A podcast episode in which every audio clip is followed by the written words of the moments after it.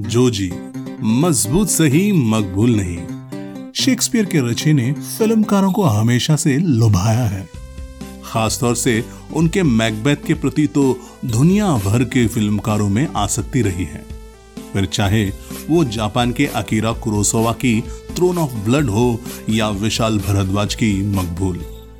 इस नाटक का पर्दे पर किया गया चित्रण हर बार कुछ अलग, कुछ गहरा ही रहा है। लेकिन हाल ही में अमेजन प्राइम पर रिलीज़ हुई मलयालम फ़िल्म जोजी में निर्देशक दिलीश पोतन हमें एक अलग ही दुनिया में ले जाते हैं। एक ऐसी दुनिया कि अगर बताया न जाए तो इसमें मैकबेथ की कहानी को पकड़ पाना मुश्किल हो सकता है।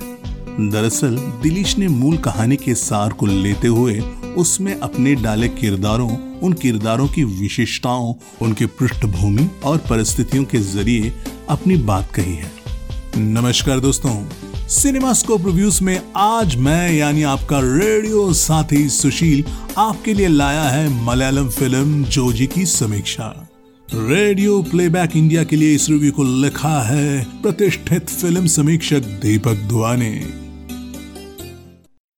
नमस्कार यह रेडियो प्लेबैक इंडिया गीत कविता कहानी या किस्सा हर जज्बा इंडिया के दिल का। Radio playback India radio playback India radio playback India सुनते रहिए दोस्तों रेडियो प्लेबैक इंडिया केरल के किसी गाँव में अपने लंबे चौड़े बागान में बने घर में पानक्कल परिवार रहता है।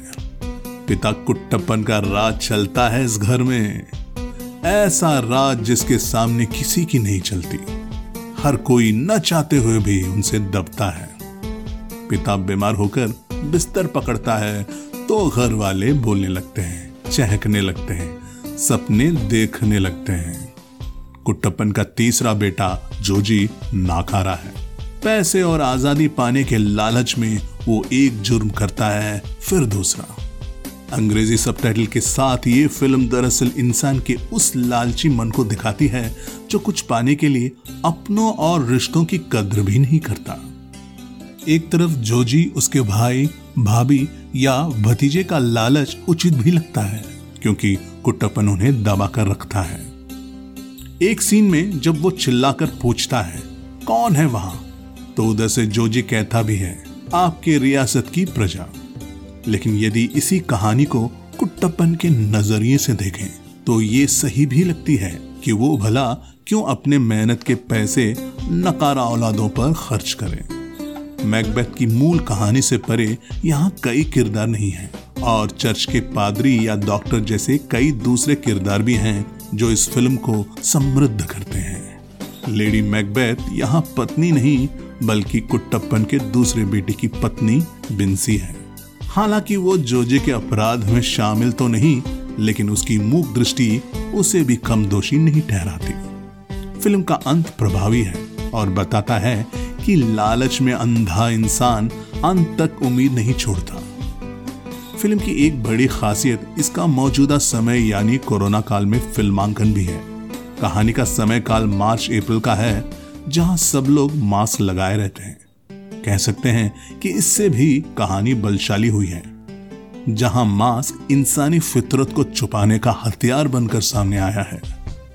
श्याम पुष्करण की कहानी कई जगह सपाट और रूखी भले लगती हो, लेकिन दिलीश के निर्देशन में परिपक्वता है। उन्होंने अपने किरदारों से ज़्यादा संवाद न बुलवाते हुए भी उनके अंतस में सफलता से झांका है। पादरी के किरदार के ज़रिए दूसरों की सोच और कृतियों पर कब्जा करने की कोशिश एक रूपक के तौर पर सामने आती है। वहीं बिना मछलियों वाले तालाब में कांटा ढाले बैठे रहने वाले जोजी के ज़रिए वो इंसान की लालच की थाह लेते हैं। फ़िल्म की लोकेशन बैकग्राउंड म्यूज़िक और फोटोग्राफी इसे गहराई देते हैं। जोजी के किरदार में फाहद फाजिल उमदा रहे हैं। बिंसी बनी, उन्नी माया प्रसाद बिना ज़्यादा बोले बेहतरीन काम करती हैं। दरअसल, काम तो हर कलाकार का अच्छा ही रहा है। विशाल भरद्वाज के मकबूल सरीके न होते हुए भी ये फ़िल्म मज़बूत है, उमदा है और देखने लायक भी। रेटिंग की ज़रूरत ही क्या है, रिव्यू सुनिए और फैसला कीजिए कि फ़िल्म कितनी अच्छी या खराब है। और हाँ इस रिव्यू पर अपने विचार ज़रूर बताएँ।